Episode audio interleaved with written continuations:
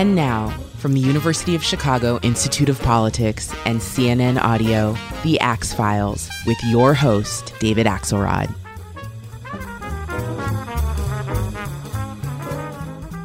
Jon Meacham has one of those resumes that just makes you want to shake your head. A prodigy in journalism, a Pulitzer Prize winning historian and biographer, television commentator, and part time professor of theology, and he's still in the prime of life. I sat down with Meacham yesterday as the hours ticked down on the campaign to talk about this moment and its meaning, and much more. Here's that conversation.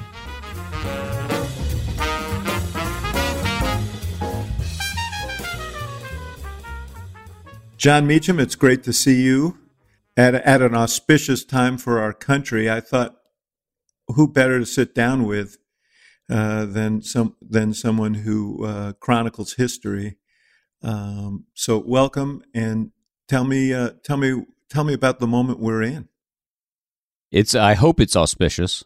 Uh, that is a more of a uh, optimistic and uh, forward leaning. You know, but I, I, say auspicious because there is a certain majesty to the American sure. people raising their voices, and sure. this this uh, you know I see these um, I see these images of all these people waiting online sometimes for eight nine hours yep. to make sure that their vote is is counted and um, I, I I'm I'm you know I'm as inspired by it as I was when I started yeah. my passion for this as a little boy yeah you know? well I was uh, six when I first went to a polling place my grandfather was on the ballot in a municipal election in Chattanooga Tennessee and the spring of 1975. And my main memory of election night was they had these really nice square cupcakes. that were really good. Uh, but I had the same reaction. I used to go to the fire hall uh, at the foot of uh, the part of Missionary Ridge where Braxton Bragg's headquarters had been on the top of the hill. The Confederate and general who got run out of there by Grant and his... Precisely. I grew up 800 yards from the spot at which Sherman was able to go into Georgia, and about three miles away from Chief John Ross's house. So to me, history was always quite tactile. You know, it was it was right there. Uh, there is a majesty to this, uh, and you you don't have to be as hopelessly romantic as the two of us are to appreciate the remarkable and durable experiment. Uh, my my slight caveat is I, like you, believe this is an existential moment. Uh, I think the character of our democratic lowercase d institutions is very much on on the ballot, and I wasn't, and it, for whatever it's worth, I wasn't a doomsayer four years ago. I understood, uh, at least intellectually, that enough people believed, as it turned out, 46.1% of them believed that the consensus that had run really from FDR through Obama was not commensurate with what they wanted. And they it wasn't being, in their view, responsive to, to their needs. And they were willing to take a flyer on uh, a wildly unconventional president. But the evidence of the last three years is that I don't see how there's a rational pro Trump case at this point. Uh, if you're if you are a Republican who believes in lower taxes, believes in less regulation, uh, and is worried about judges, you're really voting against a caricature of Biden seems to me more than you can rationally vote for the president. Now, you don't need me to be a pundit. What I think that means historically. Well, that's one of your 16 hats, so you might as well go ahead. but, but what I think is, to me, what's so fascinating is, and it's, it's a two pronged point, and, and, and you, so assess the validity of these statements as we ask students mm-hmm. to do. Mm-hmm. Um, one is Trump is not an aberration there are perennial forces in American life of populism, racism, xenophobia, nativism, extremism that ebb and flow at various points of stress. So, in that sense, he's not unique. He's simply the fullest manifestation and the most successful electorally such figure in American history. So, that's one thing. The second thing, though, is this is where he's different, I think, is I really do believe, and I've talked to your old boss about this as mm-hmm. well as Clinton and, and, and Bush 43, and they all basically agreed with it, that from 1933 to 2017, we lived in a country that was essentially governed by a figurative conversation between FDR and Reagan.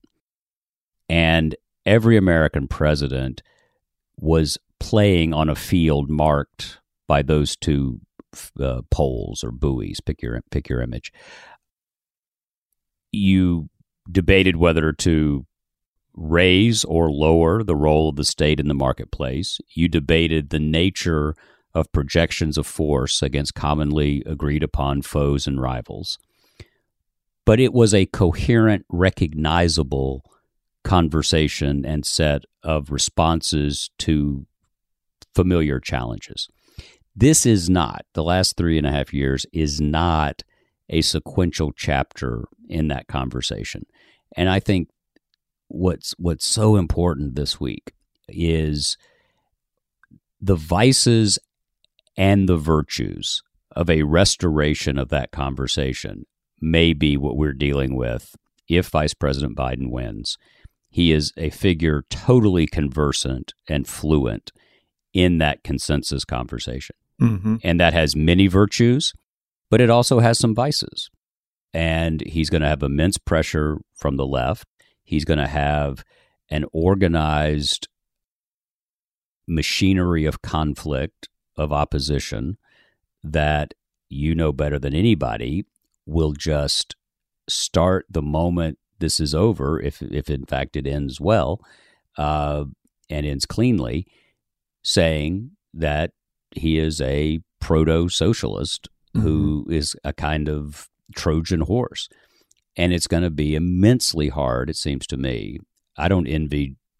I, I never thought I would say this, but I don't envy if he becomes the 46th president, he faces as difficult a task, I think, as uh, anybody since FDR because yeah. of these structural. We used shifts. to say that about Barack Obama in 2009, yeah. and it's it's like those baseball. I say it's like those baseball records, you know, uh, on, in the steroid era. You, they don't last very long. Yeah. Uh, but he is clearly, I think, going to have a, a diff, more difficult hand even than we did because the virus will still be with us. The economy is going to be uh, uh, where where uh, you know worn by it still, and um, and there are so many scars from this last uh, four years. But I, I, would just you, you know since you threw it out there, I would just uh, say. Um, it's important to recognize this isn't just an American phenomenon. It is is most uh, it is most evident here because of who we are and how we think of ourselves and because we are a dominant player in the world. But when you look at what's happening in Europe, for example, uh, we've mm-hmm. seen the emergence of these same kinds of forces. Uh, and I do think, you know, there, there are a few things, Jon. One is um, the, um, uh, you know, we have, we are change driven by technology is coming at us at warp speed. And with it has come, uh, it comes at the same time as demographic change.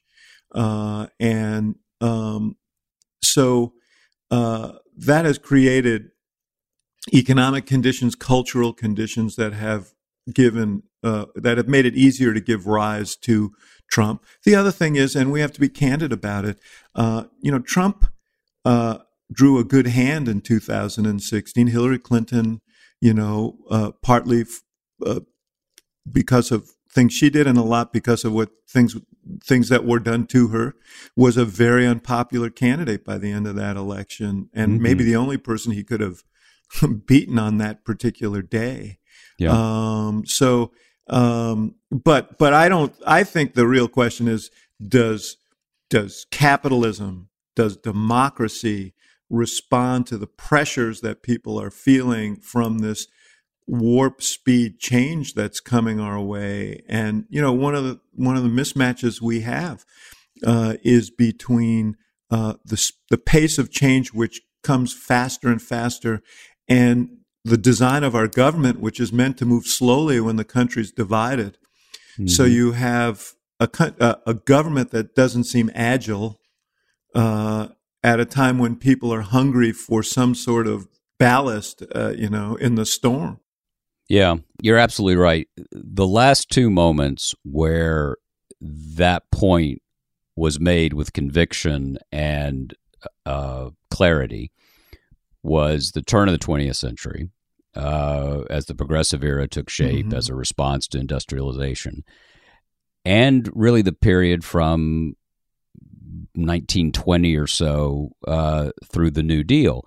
Anne Morrow Lindbergh wrote a book called The Wave of the Future.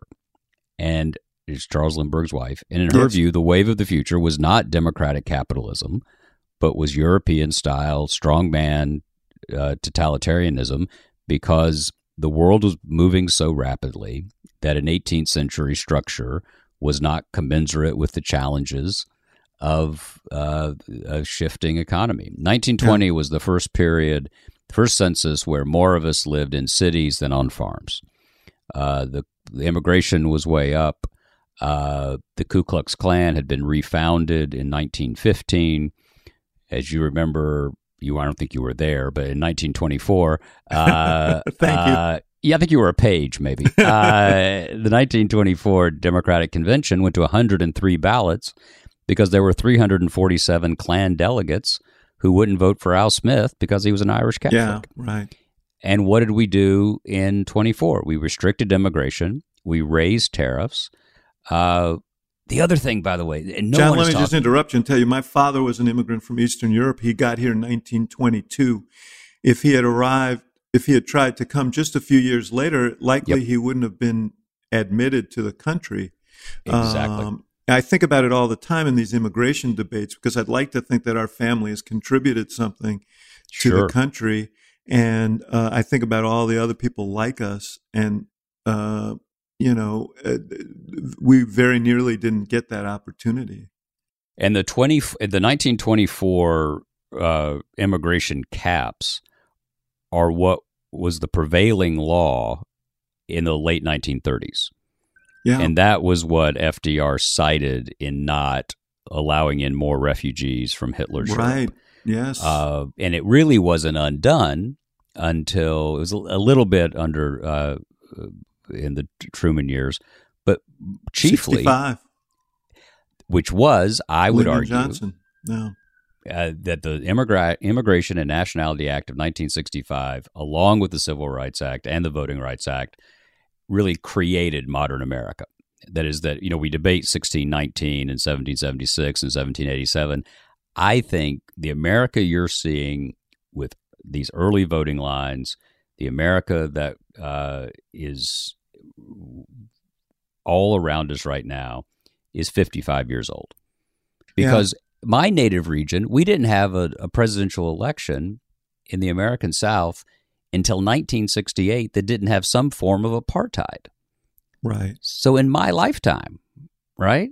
So uh, you know this is this is a very recent uh, experiment in, in multi ethnic democracy. It, it's also one of the it is one of the forces that you know we have to we have to navigate um, because the, the, that change, frankly, the Republican Party um, uh, operationalized those divisions to their sure. That that's how your region fell into the Republican column was resistance to those changes, and Trump uh, has gone farther than anyone probably since George Wallace in mm-hmm. exploiting them. Uh, but it's one of the things, you know, I, I think that you know, uh, you know, I'm of the view that uh, this diversity is a great strength, but, um, uh, but th- these are the forces. I got to ask you something about this. You, um, and I know that you probably um, uh, heard some commentary on this, but uh, you're a commentator and a historian and many other things. But you were on television the night of the first presidential debate, and um, uh, you you said of Trump's uh, performance. I think it was the first debate. Yeah. Uh, I think Trump did himself good with his base tonight. The question for America is how big that base is. There is a lizard brain in this country. Donald Trump Yeah. is the product of the white man, of the white man's, the anguished, nervous white guy's lizard brain. And um, it had a little bit of an echo of uh, of the deplorables uh, of Hillary's kind of uh, comment back then, or at least that's the way um, Yeah. you know some folks mentioned it to me, and I, I you know, and I know. Would just explain explain Sure. yourself, will you? Happy, delighted. It was the second debate, by the way, and oh, it was so the second debate. Yeah. uh, which was here in Nashville, and I went to it, uh, which I'd never done. I'd never been in a general election debate in the hall, Yeah. and uh, I don't think I'll ever go back because it was so different. Uh, and it, it was interesting, but not particularly useful. Uh, so I Well, took I'll my tell 12 you what, it's better than it's better than being uh, an advisor to the candidate and pacing wildly and dying Yeah. with every word that's spoken. But uh, That I that I am sure of. So here's what happened. And my 12 year old and I were there. And frankly, in the room, Donald Trump won that debate. He owned the room. It was a alpha male performance. Uh, the vice president appeared again in the room, defensive and not particularly responsive to a series of, if incoherent, at least well launched attacks. Does that distinction make sense? yeah, And I was not trying to be clever. And that's the thing I always check in with on myself. Uh, was I, you know, was I going for a laugh? Was I going for, you know, oh, he's cute. You know, he's, you know, he's, no, it, it wasn't that. I genuinely believe that Donald Trump would not be president without the elemental concerns of a large number of largely white men who, to go to your point a moment ago, believe that history is slipping away from yeah, them. loss of place. And they, d- d- the diversity that is easy to celebrate if you're on the right side of the economic equation is less easy uh, to confront and manage and decide what you think about it uh, if you're on the other side. And that's I'm not saying that's good, but that's true. It's just accurate that that's that's what unfolds, and I think it's elemental. Now, if I had said uh, this is an uh, that that Trump is because he is a product of it, it's it's not as though the establishment Republican Party of low taxes and less regulation got together in early 16 and said, "Hey, I know, let's have Donald Trump run." Yeah, Right? yeah, he was not an invited guest. He came out of the elemental part and then Yeah, I mean, let's but, but just for context, you know, he he he he knows how to exploit that. Uh, he knows how to exploit that sense of loss and that sense of grievance and that s- sense of resentment. He came out of wealth and privilege. Mm-hmm. Yeah, I don't think it's like the deplorables thing. I, I think honestly, it's more like uh, the Obama was it Pennsylvania, the Yeah. cling to their guns. their yeah, that wasn't good either, actually. Yeah, this is so. This is interesting. I want your uh, counsel on this. So I don't think you would have asked me that question. I don't think you were. You were probably on TV at that hour. Um, I got no. There was nothing about it. So it was delivered at about say midnight Eastern time. At ten o'clock the next, nothing happened. And and again, I wasn't trying to be clever. I just thought Uh huh. and if anybody thinks that Donald Trump does not benefit from white grievance, then we, they should just Yeah, turn this off. it off. wasn't right. the point. It was just the lizard. right. brain So what I should so my regret is that I I w- provided fuel for the Fox machine because this did not become noticed until Laura Ingraham the next Uh-huh. night put a chyron on. Meacham calls Trump supporters lizard brains, which I did not do. Yeah. But it went because there is this perpetual machinery of conflict that requires any kind of fuel. It doesn't matter what it is. And I provided some fuel. Yeah. And so I regret that. Uh, and if I'd said that he was a product of elemental anxieties about economic place and culture and identity, it would have been predictably uh, uh, kind of unclear and nobody would have noticed. so I'm going to go back to being predictably unclear. Well, this is what happens when you when the historian dips his toe into into this world, you know. Yeah. Let me ask you something about that. I, I do. I, I, do. Jon. Before you start, I do. I have a sensitivity to this because I do believe that if we are going to, if we are going to um, move beyond this painful period, then it's going to require a real effort to um, to understand each other, and so avoiding making judge, judgments or sounding judgmental, I think is is is is part of that. And one of the reasons Biden, if Biden wins on Tuesday, uh, if he wins, it's partly because um, he comes from a place that is culturally um, more familiar to uh, to some of these Trump voters, some of whom are not going to vote for Trump. I mean, the reason Trump, I've said it a million times here and elsewhere, the reason Trump didn't want Biden was because he's he was culturally inconvenient. Uh, he he yeah. is a bridge to that group of voters. But so that's my only point. I don't want to beat this thing to death, nor do I, nor am I, you know, um, I didn't, I, I didn't make the point to uh, prosecute you for it. But it's an interesting discussion. I'm prosecuting myself, or I'm trying myself. Let me put. It, I'm not prosecuting myself yes. because I do think this is important for exactly the reason you just said. My whole goal is to, because the world doesn't need one more political commentator on the the tweet of the hour. What I have tried very hard to do for a long time is discuss the present implicitly by alluding to the facts and drama of the past. Because I think if you talk about things in historical terms, you widen the aperture for possible buy in. Mm-hmm. Folks on the right like the past, folks on the left like data. Mm-hmm. And the only data we have in human experience is history. And so I've tried very hard to try to be a source of light and not heat.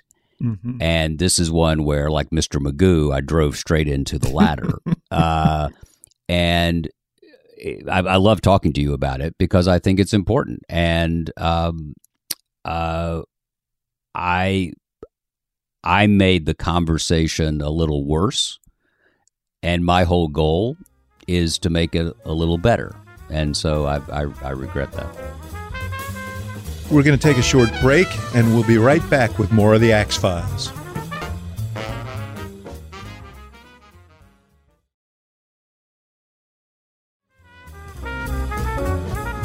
And now, back to the show.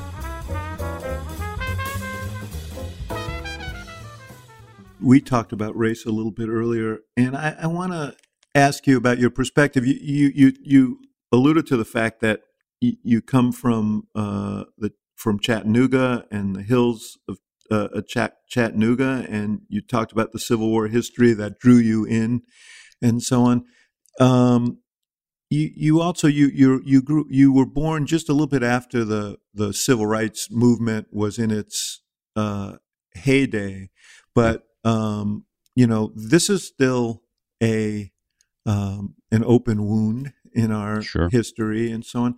And I'm just wondering, as a child, um, how you processed the issue of of race. And I, I, I, I want to ask it in the context of the book you just wrote about about John yeah. Lewis, who incidentally got his start in in Tennessee. Uh, his civil rights career began down there at lunch counter uh, sit-ins. Yeah. So, yeah, he he came here uh, from Troy in uh, the fall of 1957 to be a uh, become a student at American Baptist Theological Seminary, uh, which is now American Baptist College, right across the Cumberland River. I'm actually teaching there this semester. Uh, yeah. It's this little uh, little school, about 60 students now, uh, and one of the many biblical notes in John's life is he went to a hill and received a new commission and came down and, and brought the truth to us. Um, I loved him. Uh, and my first significant memory of what we would think of as race in America was the summer of 1980. Uh, it was the third week of July, I think. And in April of 1980, on April 19th, 1980, three Ku Klux Klansmen had a shotgun and drove through the downtown section of, of Chattanooga and opened fire, wounding ultimately four women. Uh, did not kill them miraculously. And then an all white jury in the Hamilton County Court of Tennessee let two of them off altogether and slapped the wrists of the other with kind of a workhouse sentence for a while. That verdict came down in the summer. The city went into riots. And I remember being at home watching smoke coming up from downtown, where in Alton Park, uh, neighborhood of Chattanooga, uh, where people were, in Dr. King's phrase, a riot is the language of the unheard. And they felt not only unheard, but explicitly rebuked because you the criminal justice system had said this isn't a big enough deal to take seriously. And I remember that entirely. President Carter sent Jesse Jackson. Thank goodness we're past that now. Well, there you go. See, so I was 11 years old. Um, and it's interesting, again, historically, if you go back and look, uh, there was a big uptick in explicit Klan activity in the late 70s. And I was sort of trying to figure I looked into this case recently and I was trying to think about it. And I think that's because the effects of integration were becoming real. It was it was moving from the theoretical to the real. And so you had folks who felt that they were being somehow replaced. The, mm-hmm. the chant, remember from Charlottesville. Yeah. Um, and so I, I don't know uh, where I would have been. I was born in 69. I don't know where I would have been on civil rights if I'd been born in 39. Um, I'd like to think that I would have been with Lewis and King and C.T. Vivian, but I don't know. Uh, you know, there the reason this took so long here and the reason systemic racism persists is because it's really easy to be retrospectively virtuous and it's harder to be virtuous in real time.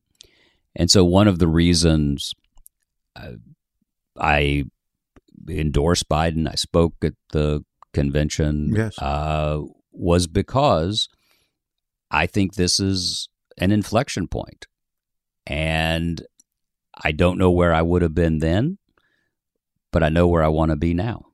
Talk about race and history because you've written splendid biographies of two, uh, uh, of well, several presidents, but uh, well-known books about uh, Thomas Jefferson and Andrew Jackson, um, and you know their role um, on on this issue of race uh, in different ways has, you know animates a lot of the discussion now.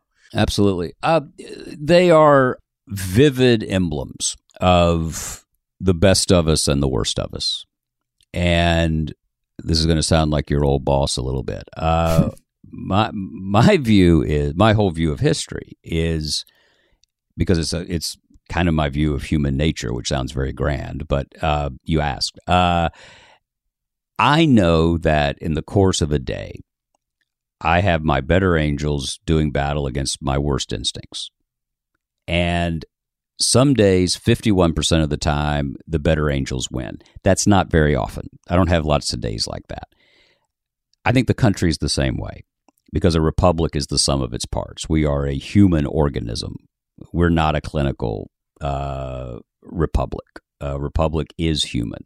And in fact, the Constitution, for all of its failings, is entirely designed to make change hard because they assumed in a Calvinistic way that every time we tried to do something, it would probably be wrong. More often than not, it would be wrong.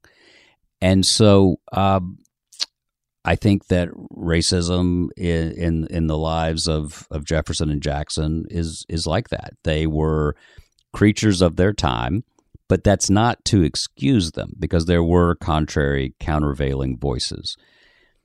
I think you have to look at these figures as part of not simply their era, which again sounds kind of like a, a cop out, but you have to look at them as democratic, lowercase d politicians. And what does their action, what does their record tell us about where the country was? Because one of the things I don't like about uh, blowing down all the monuments of every of every kind uh, is because they were complicit in uh, and defenders of white supremacy, which they surely were. The problem is if you take down, if you if, if you stop contemplating figures who had views that were reprehensible, you actually let the rest of us off the hook. Right? They were Democratic politicians are makers of manners and morals, but they're also mirrors of maker of manners and morals. And so if you were, for instance, to cancel Andrew Jackson. I think that makes it gives you a frisson of virtue, of virtuous conduct, but it doesn't change the fact that huge swaths of this country are on land that we took from the native peoples. So, uh, in a way, you want to send one might want to send Jackson to the cross, and then think that that sacrifice atones for everything. I don't think that's true. Same with Jefferson and and slavery. Slavery. Yeah. Uh, I mean, I, I, I guess the answer is to try and reconcile with the legacy of all of that and try and make good on that, which is the debate, the, the more constructive debate, which is how do we fully confront that legacy and what do we do about it? I see uh, my view again, grand phrase, but that the the moral utility of history is not mindless celebration or blanket condemnation. It's an engagement with human beings. And if the best people, if the most successful people of a given era could be so woefully wrong about such fundamental questions of identity, then what are we missing?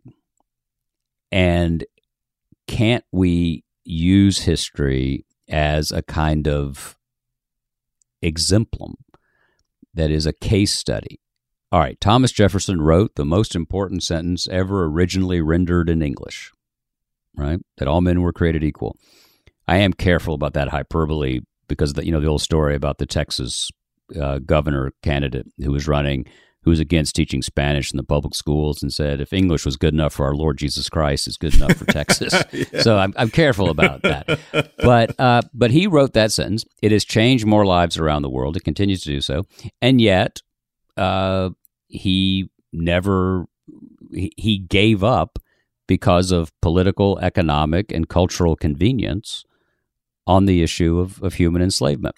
So, what are we now not addressing because of political, economic, and cultural convenience. And I think that I think that's where history can help us. Yeah, I just also think that there is a there is a an obvious and continuing wound that we haven't fully uh, addressed, and it is expressing itself in not just the policing issue, but so many different aspects of our life in this in the form of systemic racism that you know we thought maybe we had confronted and in the 60s with the civil rights acts and so on but um, it's more complicated than that. Well don't you think and i want to hear you on this don't you think that a lot of people thought that november 2008 had fixed it?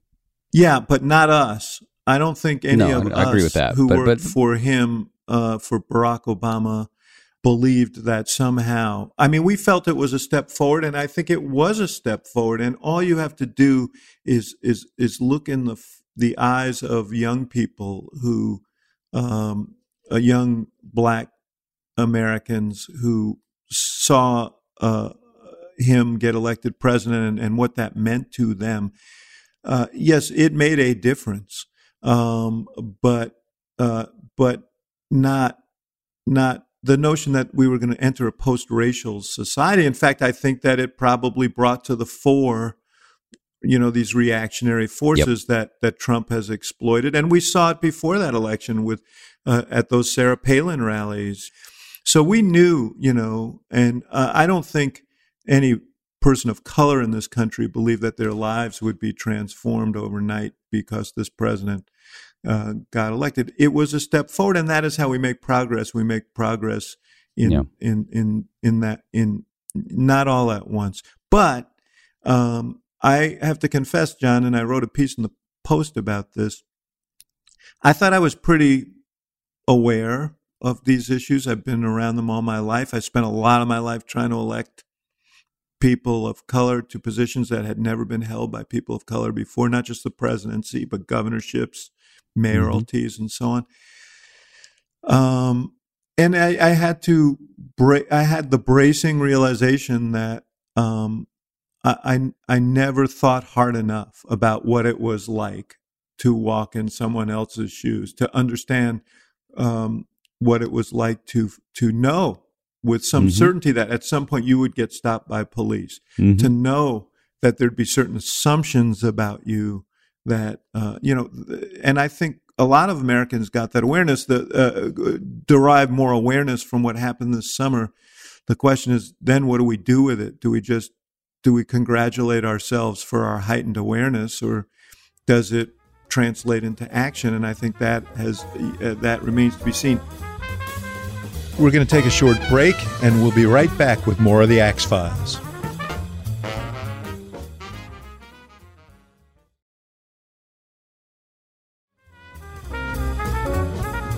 And now, back to the show.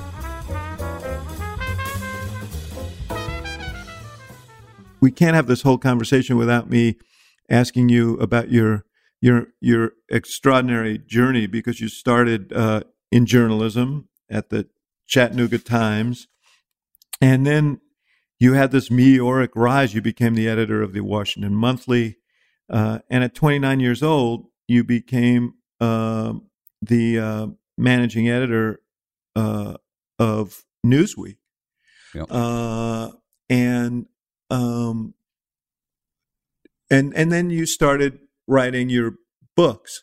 Um, tell me, tell me about your transformation from a journalist to historian, and the link and the, the the kind of thread that runs through everything you do, which is storytelling. It is narrative, and uh, and thank you. Um, I um, I did my first book, uh, which was a, a portrait of the friendship between Roosevelt and Churchill. Yeah, Uh, great book. Thank you. Uh, because I was so consumed with, although now a weekly deadline seems like you know a quarterly. Uh, but um, but one of the things that fascinated me as I was in journalism, which I loved, uh, was the easy assumption that which which journalists tend to make that the present was always unequal to the past. That is the the sense that you know this president or this speaker or this governor, if only they could be like X or Y, we'd be better off. Right? There was a kind of reflexive hostility. And it was to some extent it was based on a nostalgic view of history. And so the explicit question that I wanted to answer uh, when I started working on Roosevelt and Churchill was, you know, I bet if we had been sitting around at Christmas 1941, if we had been covering Roosevelt and Churchill's first great wartime summit, I bet we would be thinking, gosh, I wish they could be like Wilson and Lloyd George. and damned if it wasn't true. Uh, you know, the here's here's my favorite example of this. The coverage of D-Day in June of 1944 was not the liberation of a continent begins. It was why didn't they know about the hedgerows? Right? And so to me that was kind of a revelation because it meant that it meant two things. One is that nostalgia is a dangerous narcotic because if we lionize the past, we foreclose its possibility of teaching us. Because if they were so great, if they were on Rushmore, if they were from Olympus, then that makes them more remote. But if they were human beings who were uh, who got some things right and some things wrong, like Franklin Roosevelt, you know, Franklin Roosevelt managed an isolationist country, got us into a position to win, and then issues Executive Order 9066 interning Japanese Americans of Japanese descent. I don't even like calling them Japanese Americans. They were Americans who happened to be of Japanese descent. Um, and I think that knowing that story is not doesn't knock Roosevelt down. What it does is it recovers him as he was. And if a if if that's the best we can be, then we need to hold that up. That we need to tell that story. All the way to the book I just published on John Lewis. That was not an original story. John himself told the story a lot. But I was standing with him on the Pettus Bridge in March, knew it would be his last time there. And I was thinking, literally, Lord, there are so many millions of people who profess an allegiance to religious principles and yet the gap between profession and practice is so vast. John Lewis closed that gap more than anyone else I've known in my. I knew him for 28 years. And I wanted to tell the story of a religiously inspired warrior for justice because and this is not an original insight because Homer knew it and the writers of the Bible knew it. Story is the best way to reach people. And if you could hold, it seemed to me that if you could hold up John Lewis, hang a lantern on him, what pick your pick your metaphor.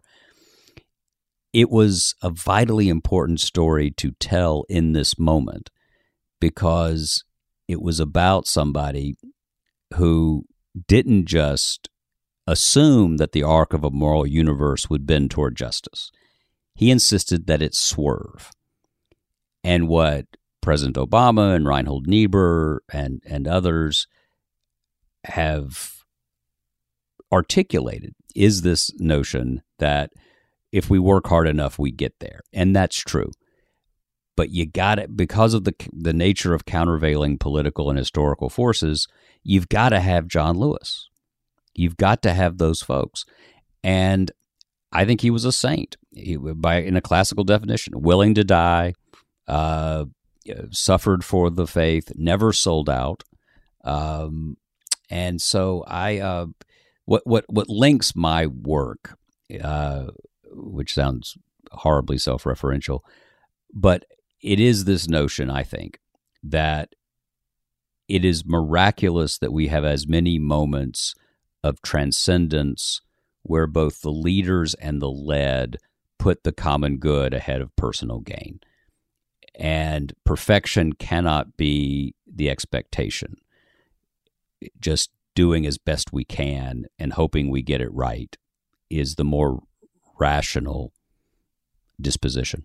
Yeah, I, let me say two things. One is I uh, I had the great gift of doing my uh, my Axe Files TV show with John Lewis, and it was one of the most moving experiences yeah, that I've that. ever yeah. had. He he he he is he was such a palpably good and decent and optimistic person despite all that he had been through, it was really a tonic in these times to spend spend time with him. The second thing I'd say is about uh, Roosevelt, Churchill. Erik Larson wrote a great book this year Yeah. about the about 1940 London, and and I thought was a very ground level profile of Churchill as a human Mhm. being. Um, and yeah, these were imperfect people, but they were great leaders, and they were great leaders in part because they understood their duty and their responsibility and where they wanted to lead. They also understood these processes of you know human beings are imperfect, uh, and as a result, democracies are imperfect.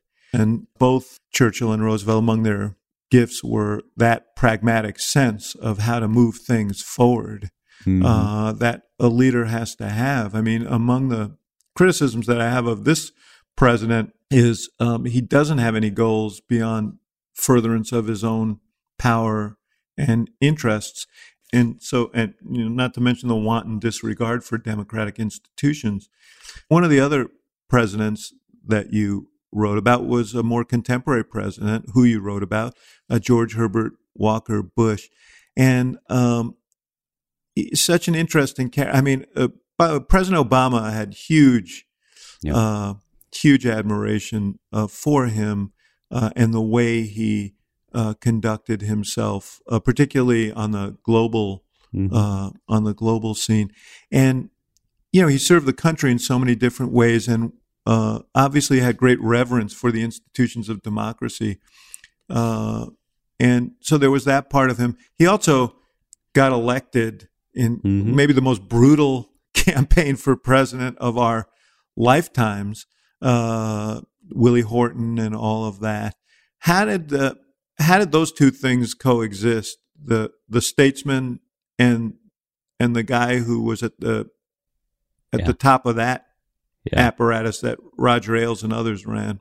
Fantastic question, and it, it's the it's the motive question of of, of the book I wrote. Um, I did that book because President Bush gave me his diaries.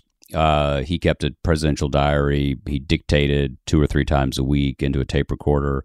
Uh, he threw open the doors of the family and everything with no conditions. So he didn't read the book beforehand. Uh, uh, I had the wild experience actually of reading parts of it to him once it was Mhm. published, um, which was uh, which was totally fascinating.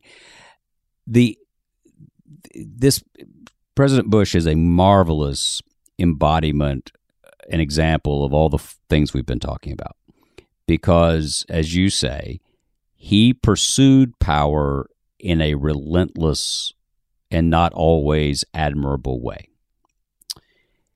the test for me as a biographer, and ultimately for him, I believe, as a man, was less about the means than the ends. And what set George H.W. Bush apart from so many similar folks in, in, in similar contexts is that his end was not winning the election. His end was what did he use the power he had amassed for? And that can sound justifying, right? Or maybe like an excuse.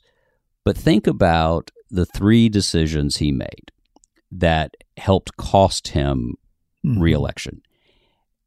He conducted a very limited war against Saddam Hussein. We forget that the invasion of Kuwait was seen at the time as a possible domino into uh, a fall of Saudi Arabia. Uh, he did not believe he could trust, uh, frankly, the Arab world to uh, check Saddam, so he thought he had to do it. But he defined the mission. He sent the troops. He did it. He came home, uh, and he knew that would cost him. He knew that it wasn't that there wasn't a kind of battleship Missouri moment, but he knew it. But he it was the right thing to do, so he did it. Raising some taxes in the 1990 budget deal, he knew at the time. He said to his diary, "I'll probably be dead meat, but it's the Mhm. right thing to do." Yeah. and he signed uh, incredibly far reaching legislation that drove the Gingrich led base crazy, chiefly the Americans with Disabilities Act. Yeah. Can you imagine a Republican president today signing a bill that would change every building in America? Right. And he knew that it was going to hurt him. Uh, and so when you look at his life holistically, what you see is a ferociously ambitious man, but he knew why he was ambitious. He knew Mhm. what he was ambitious for. And I, I sometimes like to say about him, I didn't fall in love with him, but I came to love him. hmm Apropos to our discussion, democracy is a is a uh, messy, imperfect kind of uh, process. But I, I I completely embrace what you're saying. I mean, you can't get to the presidency. I don't excuse some of the things that they did in that campaign, but you can't get to the presidency without being ferociously ambitious. Uh, and it is a question of what you're ambitious for. And we have an example now of what happens when your ambitions Exactly. are limited to your own personal aggrandizement. You raised the issue of, of faith. And I know that this is, you've written about it, you've written Mhm. books about it, and you mentioned you're teaching at the same place where John uh, Lewis attended. Talk to me about that because there is um, among elites, and you are a figure who elites look to. You you are considered among the elite in this country. there is a kind of there is a kind of disdain for faith. No, I, I mean you you you you shake your head, but I, I you know look at um, there there is a kind of more secular nature to zip codes like where I'm sitting in here in, in New York or Sure. Sure. and then and uh, and t- talk to me about faith in your life. Yeah. and faith as you see it um, as part of uh, the larger journey of a country and a society. Well, I think it's vital. Um, I, I shook my head a little bit because I, I think it's easy. I think it's easy to overstate uh, that somehow or another. Uh, and I know you're not saying this, but but No, no, it, it probably is easy, and I probably just did it. yeah, but but but I think it's important to. I mean, we we have, you know, in the presidential election uh, this week, we have a devout practicing Catholic, and he's the Democrat, right? And uh, so I I think that it's there are faith is and a factor in the disposition of a lot of voters who have found President Trump to be uh, appealing. It is one of the great mysteries to me, except it's kind of not that much of a mystery. What I really think it is, and Elizabeth Dias wrote about this really well in the Times not long ago, is there is a streak of evangelical Christianity that enjoys being persecuted that is they find drama in the replaying the New Testament tensions that they are an aggrieved minority in a country and in a culture that is arrayed against their beliefs. I do not share that uh, view. Uh, I think that um, I am a Christian. I'm a sacramental Christian. I'm an Episcopalian. There's six of us left. Uh, I say my prayers. I uh, would be disappointed if my children were not to uh, continue in, in in the faith. Um, I do believe that faith and reason are the two wings that we need to to take flight. Uh, to torture that metaphor a little bit. Well, let me just stop you for a second and Yeah. ask you for you personally, for you personally, what does faith, what does it provide? What what role does it play in your life? I believe in the faith of my fathers, and it to me it invests the earthly journey with divine origins and significance. That there is an order beyond time and space that has found manifestation within time and space in acts of love and worship of a a greater good, which is God.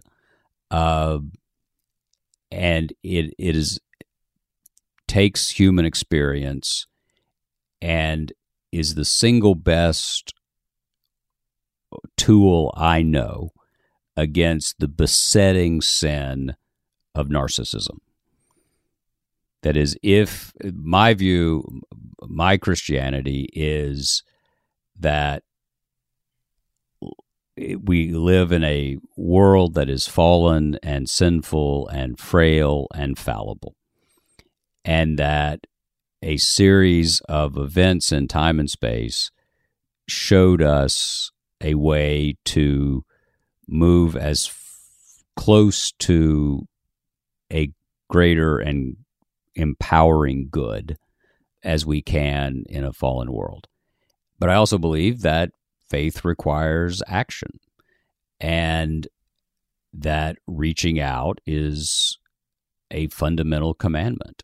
There's a, you know, the commandment found in Leviticus, uh, repeated by Jesus, is love your neighbor as yourself. Who the hell wants to do that? You know, you're my friend. I wish well, you well, but do I love your neighbor? But... but yeah, exactly. But do I love you? Do I love you as much as myself? No. Uh, but you know, I.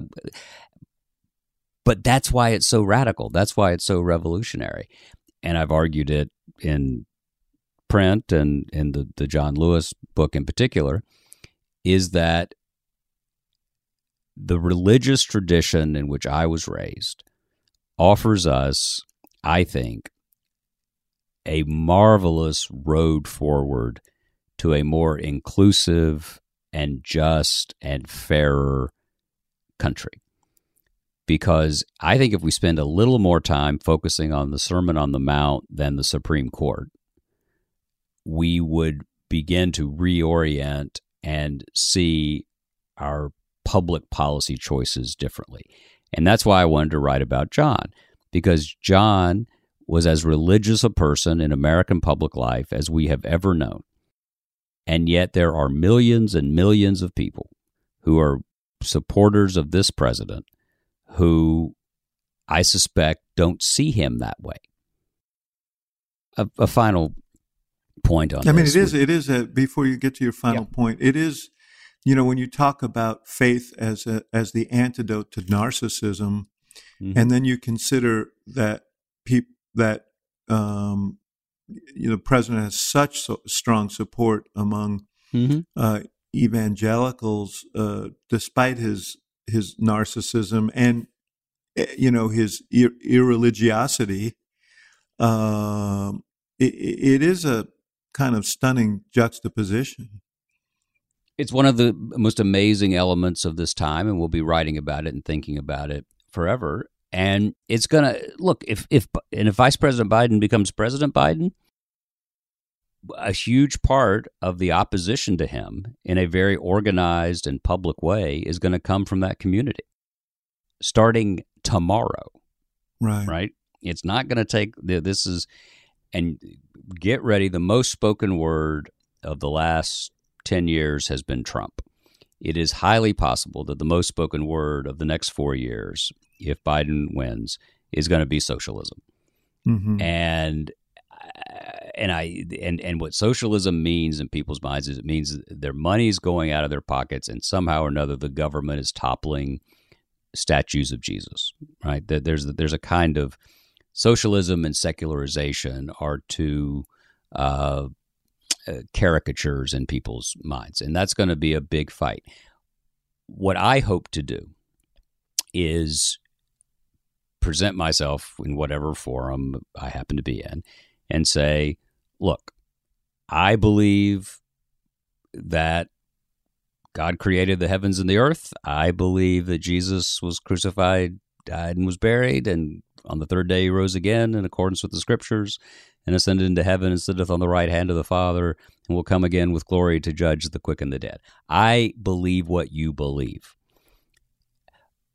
But I also believe that Jesus taught us to love and not to hate and to think and not to reflexively react.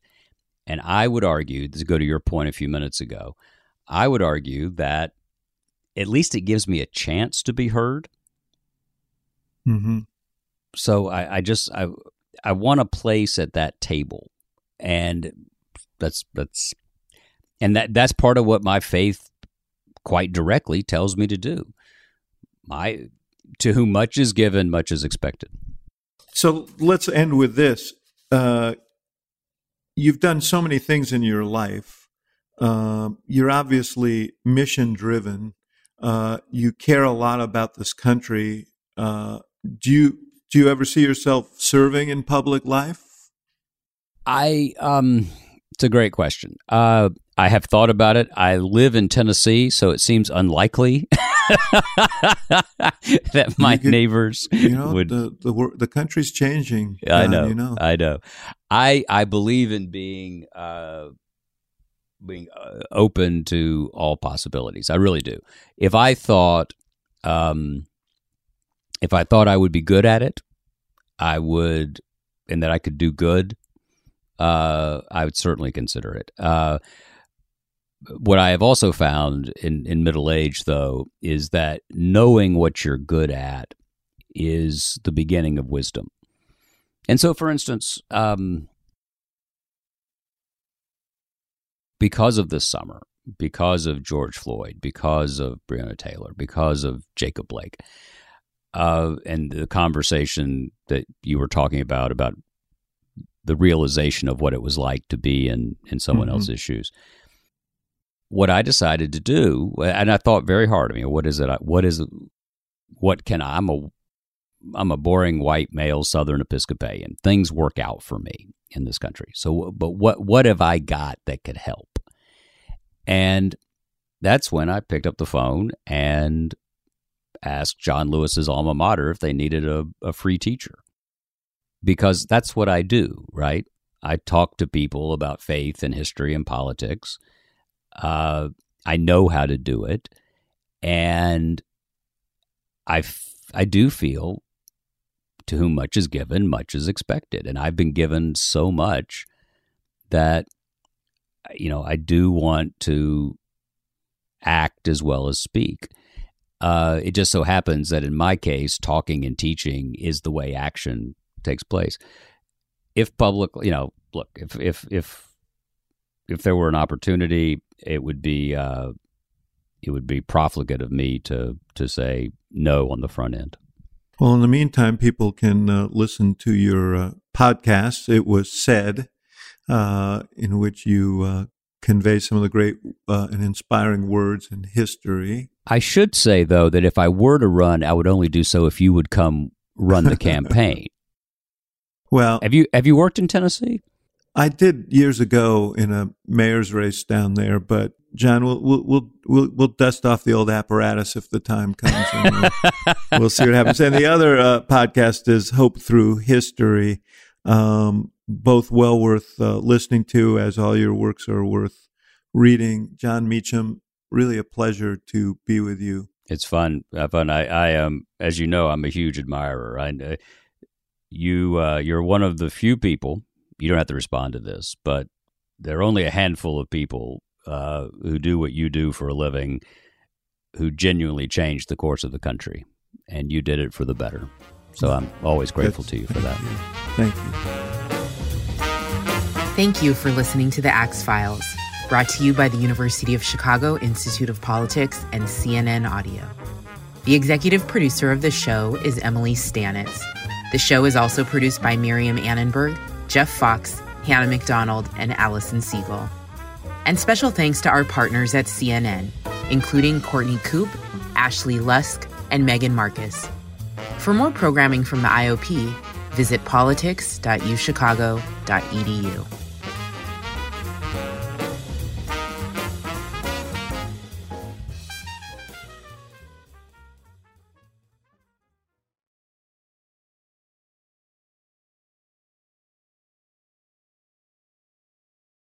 Quality sleep is essential, and that's why the Sleep Number Smart Bed is designed for your ever evolving sleep needs. So you can choose what's right for you whenever you like. Need a bed that's firmer or softer on either side? Helps you sleep at a comfortable temperature, quiets their snores. Sleep Number does that. Sleep better together. JD Power ranks Sleep Number number 1 in customer satisfaction with mattresses purchased in-store. And now, save 50% on Sleep Number limited edition smart beds for a limited time. For JD Power 2023 award information, visit jdpower.com/awards. Only at Sleep Number stores or sleepnumber.com.